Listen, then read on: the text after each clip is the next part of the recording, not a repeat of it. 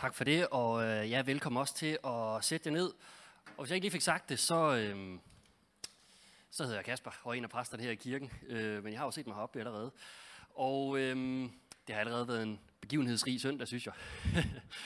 øh, med dåb af fire personer, og dåb er jo bare noget, der bringer liv og glæde sådan på en helt særlig måde til hele kirken. Sådan har jeg det i hvert fald. Fordi øh, dåben også er et tegn for os alle sammen om, at øh, Gud han stadigvæk er på færre i tyve toogtyve i enkelte menneskers liv og i verden. Øhm, og det, Gud han kalder stadig mennesker til sig selv, øh, og mennesker responderer. Og øhm, så tak for jer, døbte. I er på en måde øh, vidner om Guds eksistens og Guds øh, frelse og Guds kærlighed, for mig i hvert fald. Så tak for jer. Og øhm, sidste søndag, der, øh, der var det Pinsesøndag, og der talte øh, Claus om pinseunderet i det nye testamente, som øh, viser at have rødder helt tilbage i det gamle testamente. Og øh, her der hørte vi om, hvordan øh, disciplen de ventede i Jerusalem på at få kraft for det høje. De ventede på at modtage Helligånden. Og øh, spoler vi filmen bare lige et par uger tilbage i forhold til den beretning, øh, så møder vi Jesu disciple lige før Kristi Himmelfart, eller på Kristi Himmelfart. Øh, der møder vi disciplen fuldstændig modløse. De er uden tro. Øh, og de havde ikke tro på den opgave, de var blevet stillet af Jesus. Men det ændrede sig radikalt, da de så fik Helligånden på pinsedag.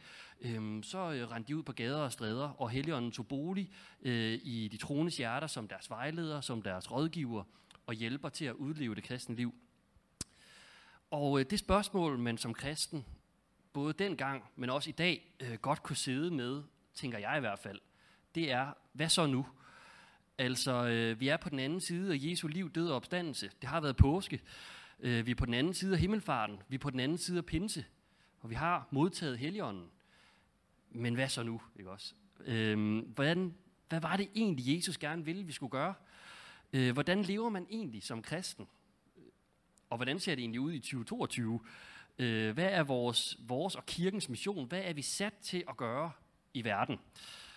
Og svaret på de spørgsmål, det får vi ved bare at se en lille smule tilbage i forhold til der, hvor vi er kommet til i pinsen, øh, til der, hvor Jesus han forlader sine disciple, til Jesus sidste ord i Matthæusevangeliet. Og inden vi lige øh, læser dem sammen, så øh, tænker jeg, vi beder en bøn. Himmelske Far, tak fordi, at øh, vi kan vende os mod dig i bøn. Tak fordi, at du giver os, øh, hvad vi har brug for og mere til. Tak fordi, at du er sandhed og du er liv. Og jeg beder dig også om, at du må åbne det her budskab for os, og at du må øh, røre og tale til vores hjerter. Amen. Øhm, en, altså, de sidste ord fra Matthæusevangeliet, der siges til disciplene lige øh, efter Jesu opstandelse og før hans himmelfart, det er dem fra Matthæusevangeliet otteogtyve, vers seksten til tyve. Øh, og det er de ord, som ofte kaldes missionsbefalingen. Og øh, her der sætter Jesu ord på Guds mission, som øh, hans folk på en måde kaldes til at deltage i. Og øh, jeg vil bare lige prøve at læse det op til at starte med her. Men de elleve disciple gik til Galilea, til det bjerg, hvor Jesus havde sat dem stævne. Og da de så ham, tilbad de ham, men nogen tvivlede. Og Jesus kom hen og talte til dem og sagde, mig er givet al magt i himlen og på jorden. Gå derfor hen og gør alle folkeslagene til mine disciple, i det I døber dem i faderens og søndens og Helligåndens navn, og i det I lærer dem at holde alt det, som jeg har befalet jer. Og se, jeg er med jer alle dage indtil verdens ende. Det er Jesus sidste ord, inden han øh, forlader sine disciple. Og øh, hvis man ser øh, på de her vers, eller på de her ord, øh, så indeholder de fire befalinger. En til at drive mission, en til at gøre disciple, en til at døbe og en til at undervise. Og alle fire øh, befalingerne, de betoner noget væsentligt i at blive og være kristen. Og det første, øh, vi læser i teksten, eller der er tre ting, jeg gerne lige vil lægge, øh, have, vi lægger mærke til, når vi læser teksten. Og det første er, at det er ikke alle disciplene, men kun de elleve, der tog op til Jerusalem for at vente på den genopstandende Jesus. Judas, han manglede. Judas er død. Og den her ufuldstændighed, den synes jeg er meget sigende i Matthæusevangeliets øh, symbolik, som altid peger på de tolv disciple, som er dem, som skal genoprette Israel. Og for det andet, så får vi også at vide, at øh, selv blandt de elleve, der rejste op til Jerusalem og tilbad Jesus, øh, Og da de mødte ham der, der var der stadigvæk nogen, der tvivlede iblandt dem. Og det vil sige, at selvom de var til stede, så var de i tvivl. Blandt de troende eksisterer tvivl og tro side om side. Og for det tredje, så kan vi læse, det er så lige umiddelbart før teksten, så det kan vi faktisk ikke læse i teksten, men lige før øh, dagens tekst, at der var faktisk modstridende beretninger om budskabet, om, den, om Jesu opstandelse. Øh, nogle de mente slet ikke, at han var opstået. Nogle mente, at det var fusk, øh, og de modsagde disciplinens budskab, at Jesus han var Kristus, og at han var genopstået. Og spørgsmålet er så, hvad betyder det for os, de her tre ting, vi kan lægge mærke til ved teksten? Øh, for den enkelte, for kirken, og for Guds mission, sådan i det hele taget. Det første, man kan sige, det er, at vi, altså kirken, er kaldt til Guds mission, ikke fordi, at den er helstøbt, eller den er alvidende. Kirkens mission, den må fortsætte selv der, hvor der er uenighed. Øhm, Judas fravær må heller ikke forhindre disciplen i at vidne om Jesus. Enighed, det er utrolig vigtigt, men den er ikke nok som kirkens øh, missionsbasis, hvis man skal sige sådan. Og så... Øh, så skal vi også fortsætte øh, på kirkens mission på trods af tvivl. Øh, tvivl er ikke det samme som manglende tro. Det troende fællesskab er på vej til at få en dybere og fyldigere indsigt i Gud og i hans mission. Og det sker, mens kirken er på arbejde. Øh, tvivl, det må vække vores spørgelyst. Vi er en del af Guds mission, ikke fordi at vi er sikre på det hele. Guds mission gennem kirken kan ikke afhænge af vores tillid. Vores tillid kommer fra den, der har sendt os. Og indtil Jesus han vender tilbage, så ser vi nogle ting uden den nødvendige klarhed. Og derfor så må kirken i Guds mission være en søgende, en spørgende, en lærende kirke. En kirke på vej. Og øhm, det er måske et meget godt ideal for os. Og på trods af tvivl og ufuldkommenhed, så har kirken dog stadigvæk en mission. Vi må ikke kaste den væk. Vi har stadigvæk en vision, en mission. Men øh, hvad består den i? Hvad er missionen? Og det, som i hvert fald er gennemgående i at være på mission, det er, at vi er sendt. Og det er egentlig også, hvad ordets latinske rod egentlig betyder. Det betyder, mission betyder at være sendt. Og så er spørgsmålet, hvem er vi sendt til? Hvad er vi sendt med? Sendt med hvilket formål? Og når vi læser teksten, så bliver det klart, at kirken den udsendes med et helt budskab til hele skabelsen. Øh, sådan vil jeg sige det. Der står jo, gå derfor hen og gør alle. Øh, de siger, de, de blev sendt ud til alle nationer. Og man kan forestille sig, hvad det betød for dem, ikke også? Øh, nogle af nationerne, de var sikkert ikke venligstemte over for Israel på det her tidspunkt. Øh, nogle folk, de blev øh, regnet som urene og, øh, og ringere end andre. Samaritanerne for eksempel.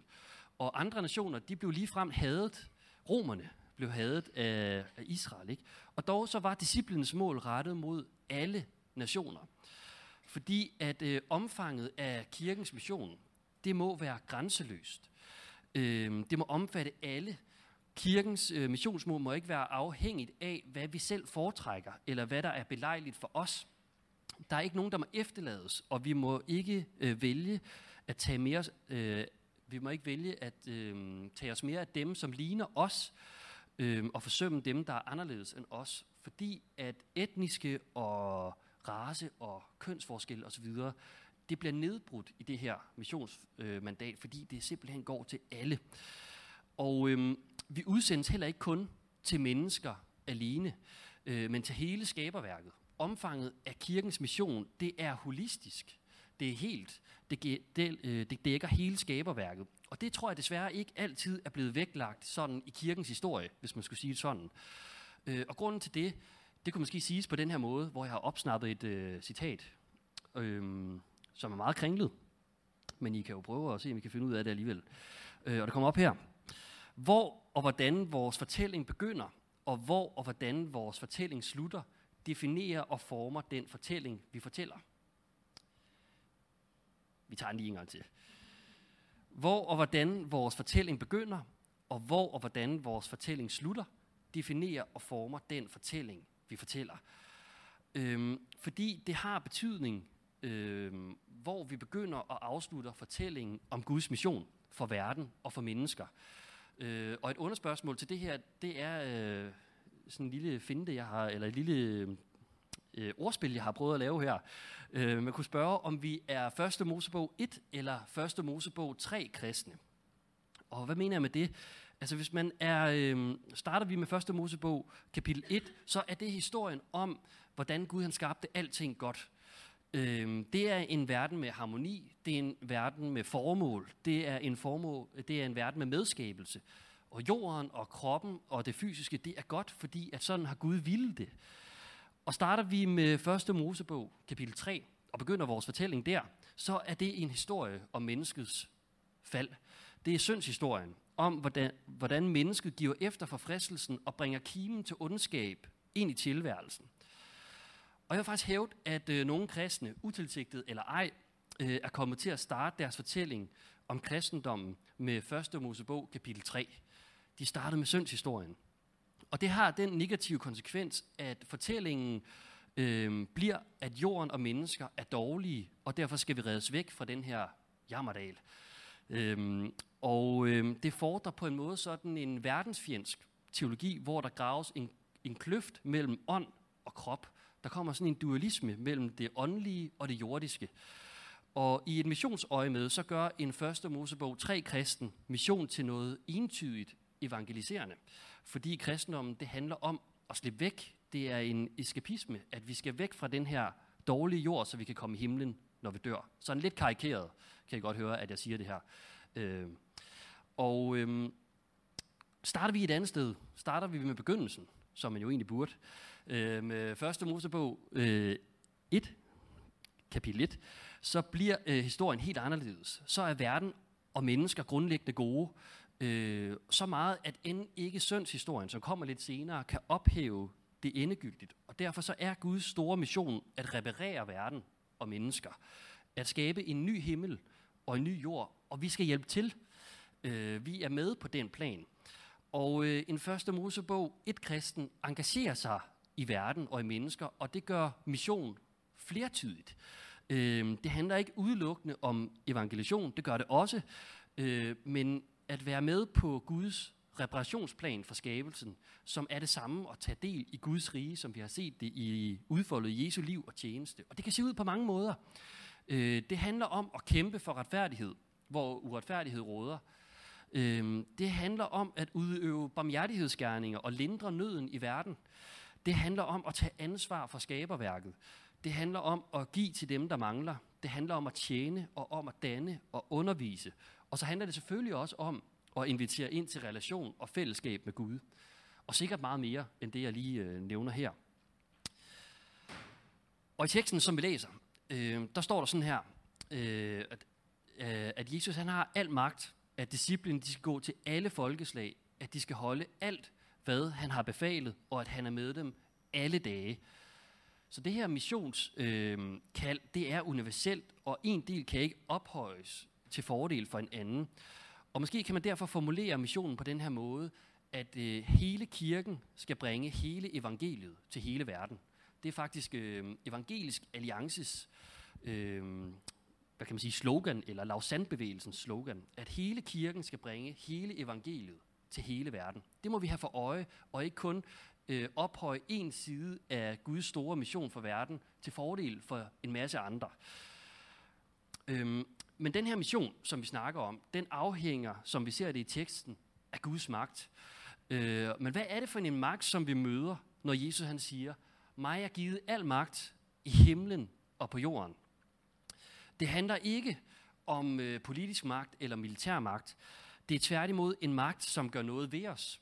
Det er en magt, som skaber liv, øh, som sætter fri, som gør tilværelsen ny. Øh, det er en magt, Gud udfolder over alt, hvor inden han kommer. Og Guds magt er at øh, forstå som en øh, kærlighedsmagt. Øh, fordi at Gud er mægtig, betyder på ingen måde, at mennesket tilsvarende skal være sådan øh, underdanige, eller selvudslættende, eller øh, krybende over for Gud. Tværtimod, så Guds, øh, altså Guds magt, det modsvares ikke af sådan en kudetro, men af en oprejst tro. Øh, den, som ved om Guds storhed, ved også om den storhed, som vi selv er skabt til. Og Guds magt er i den forstand også et magtafkald, øh, hvor vi får albuerum og frihed til at leve og være som hele mennesker. Eller man kan også sige, at Guds magt kalder øh, den gode magt frem i os, så vi selv kan kalde liv og, frem, øh, og frihed frem i hinanden. Så øh, mig er givet al magt i himlen og på jorden. Det betyder, at den magtudfoldelse, vi har set i Jesus, er det, som i sidste ende holder, og som vi kaldes til at efterligne og tage del i. Det er en magt, som tjener, det er en magt, som giver, og det er en magt, som tilgiver. Og det betyder også, at vi ikke øh, skal læne os tilbage og bare øh, sådan helt fatalistisk overlade alt til Gud, al magt til Gud. Øh, tværtimod, Guds magt vil altid være en involverende magt. En magt, som gør noget ved os og sætter os til noget. Det gør os ikke til slaver eller undersåtter, men til elever og lærlinge, der bliver sendt ud med bemyndigelse og med kærlighedsmagt til at bringe Guds rige til alle folkeslag. Og øh, disciplenes opgave, som de bliver givet i de her vers, vi har læst, den kommer altså på baggrund af Jesu kongemagt. Øh, og det bliver også klart, når Jesus han siger, mig har givet al magt, gå derfor hen. Altså på grund af den magt, gå derfor, og så sender han dem ud i verden.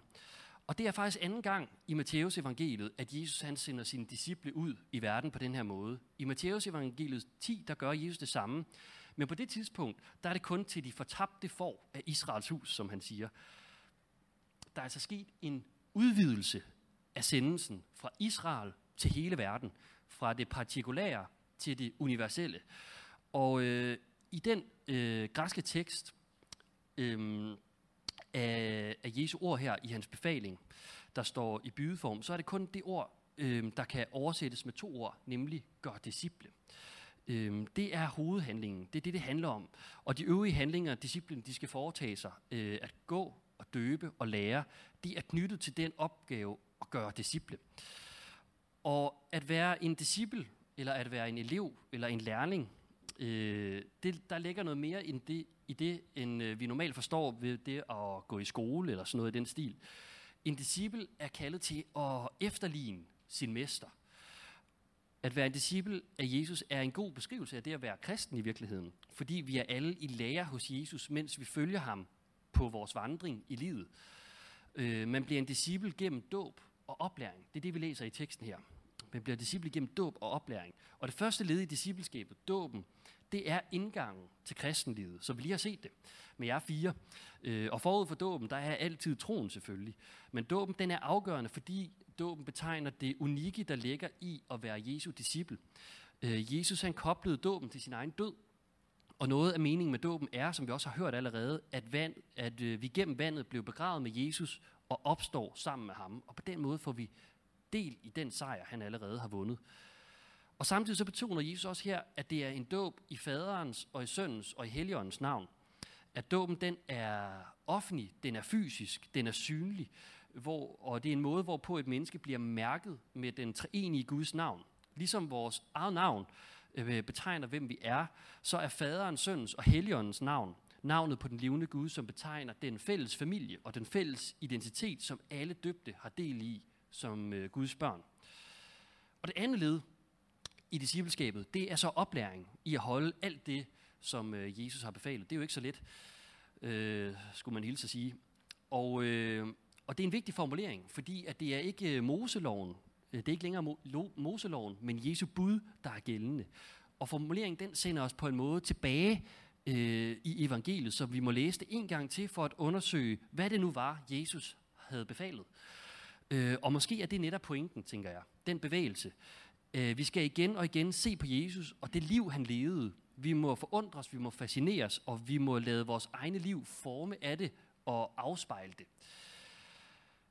Og det betyder øh, først og fremmest, at vi elsker Gud, og at vi elsker vores næste, og at alt det, der flyder ud fra det bud i vores øh, ansvar for medmennesker og naturen, og vores engagement for at skabe retfærdighed og fred i verden osv. Øhm, og det gode spørgsmål er nu så, tænker jeg, øh, hvad nu, hvis jeg gerne vil være disciple, og gerne vil være kristen, og gerne vil være efterfølger og alt det der, men jeg ikke kan finde ud af at udleve den her mission? Jeg kan ikke finde ud af at udleve den her øh, missionsbefaling. Det er for stort et krav simpelthen. Jeg føler, at jeg kommer til kort i forhold til at være disciple, være disciple selv, og jeg føler også, at jeg kommer til kort i forhold til at hjælpe andre med at øh, blive disciple. Øh, hvad gør man, når utilstrækkelighed og tvivl og skam fylder en, når man har lyttet til de her vers, som vi lige har læst. Og hvis vi igen øh, læser tekstens øh, begyndelse, så får vi faktisk en meget opløftende og befriende øh, lille bemærkning, som er et helt evangelium i sig selv, som man måske i første omgang springer over, eller bare lige læser henover. Fordi øh, vi må lige huske på den situation, som disciplene var i, da Jesus han giver dem den her store opgave. Øh, det er en brudt discipleflok, discipleflok der står øh, foran Jesus. Øh, Judas er død, øh, og Jesus han er godt nok opstået, men han er også på vej væk.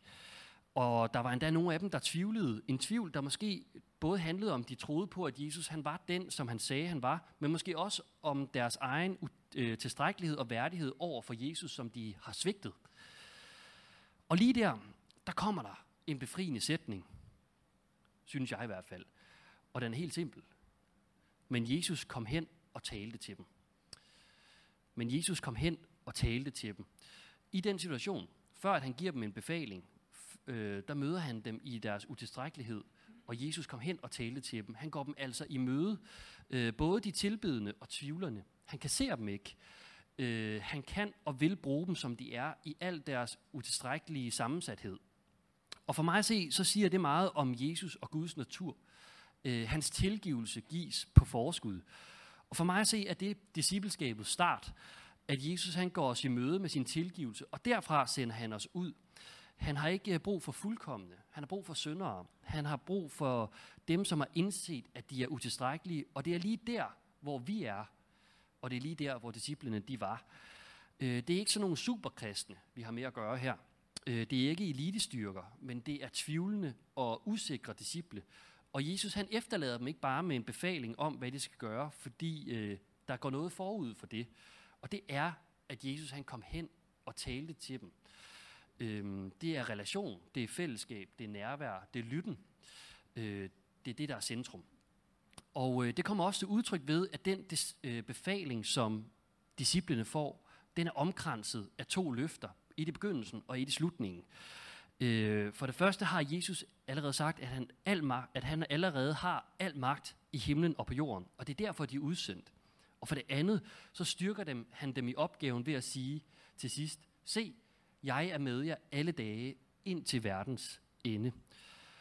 Og fra begyndelsen til enden er det budskabet, som forfatteren i Matthæusevangeliet gerne vil videregive til os. Det løber som sådan en rød te- tråd og en tematik igennem Matthæusevangeliet. Og i Matthæus et treogtyve, så står der for eksempel, se, jomfruen skal blive med barn og føde en søn, og de skal give ham navnet Emmanuel. Det betyder Gud med os. Og i midten af evangeliet, så står der, for hvor to eller tre er forsamlet i mit navn, der er jeg midt i blandt dem. Og så til sidst her i vores tekst i Matthæus evangeliet otteogtyve tyve, se, jeg er med jer ind til verdens ende. Gud med os, begyndelse, midte og ende, øh, er det tema, som Matthæus i de her skriftsteder, men også i meget resten af hans fortælling, gerne vil give videre til os.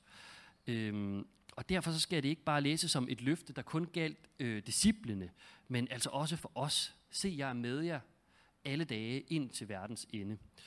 Og øh, det var det løfte, de, de her disciple, de gik på. Øhm, og øh, og øh, bare tre hundrede år senere, kan man sige, der var kristendommen statsreligion i Romerriget. Der skete virkelig noget. De gik ud på det her, den her opgave, på den her mission. Og øh, budskabet kom omsider også til os her i Danmark, og øh, der er fire nye disciple i dag, øh, som han sender ud med samme løfte og samme befaling, som han sendte disciplene ud med dengang. Så vi er udsendt af den Gud, som har al magt i himlen og på jorden, og han vil være med os alle dage ind til verdens ende, ind til den dag, hvor Guds vilje endegyldigt skal sætte sig igennem på jorden. Og jeg tænker, at de løfter, dem kan vi både hvile i, men vi kan også gå på dem. Og jeg tænker, det er det, vi må tage med os. Vi skal både hvile i de her løfter, men vi skal også øh, hvile i dem. Det er ikke sådan en hvilen, der læner sig tilbage i sofaen, men det er en hvile, der giver en tryghed og en sikkerhed, et anker for troen, en vished om, at nu kan jeg gå ud, og Gud han er med mig. Så lad os øh, bede en bøn sammen, og øh, lovsangerne må gerne komme op. Himmelske Far, tak fordi, at øh, du sender os ud på en mission, og du har givet os en opgave til at være i verden, øh, på en bestemt måde, og jeg beder dig om, at øh, vi må tage de her ord til os, til at gå ud, til at døbe, til at undervise, til at gøre disciple af alle folkeslag. Og jeg beder dig om, at øh, vi må hvile i, at du har al magt i himlen og på jorden, og at du er med os alle dage ind til verdens ende. Så det, den her opgave ikke bliver en skræmmende opgave, der, øh, der øh, indgyder frygt i os, men ens, hvor vi ved, at vi kan gå ud, og vi kan være os trygge, fordi vi ved, at du er med os, og du har al magt. I Jesu navn. Amen.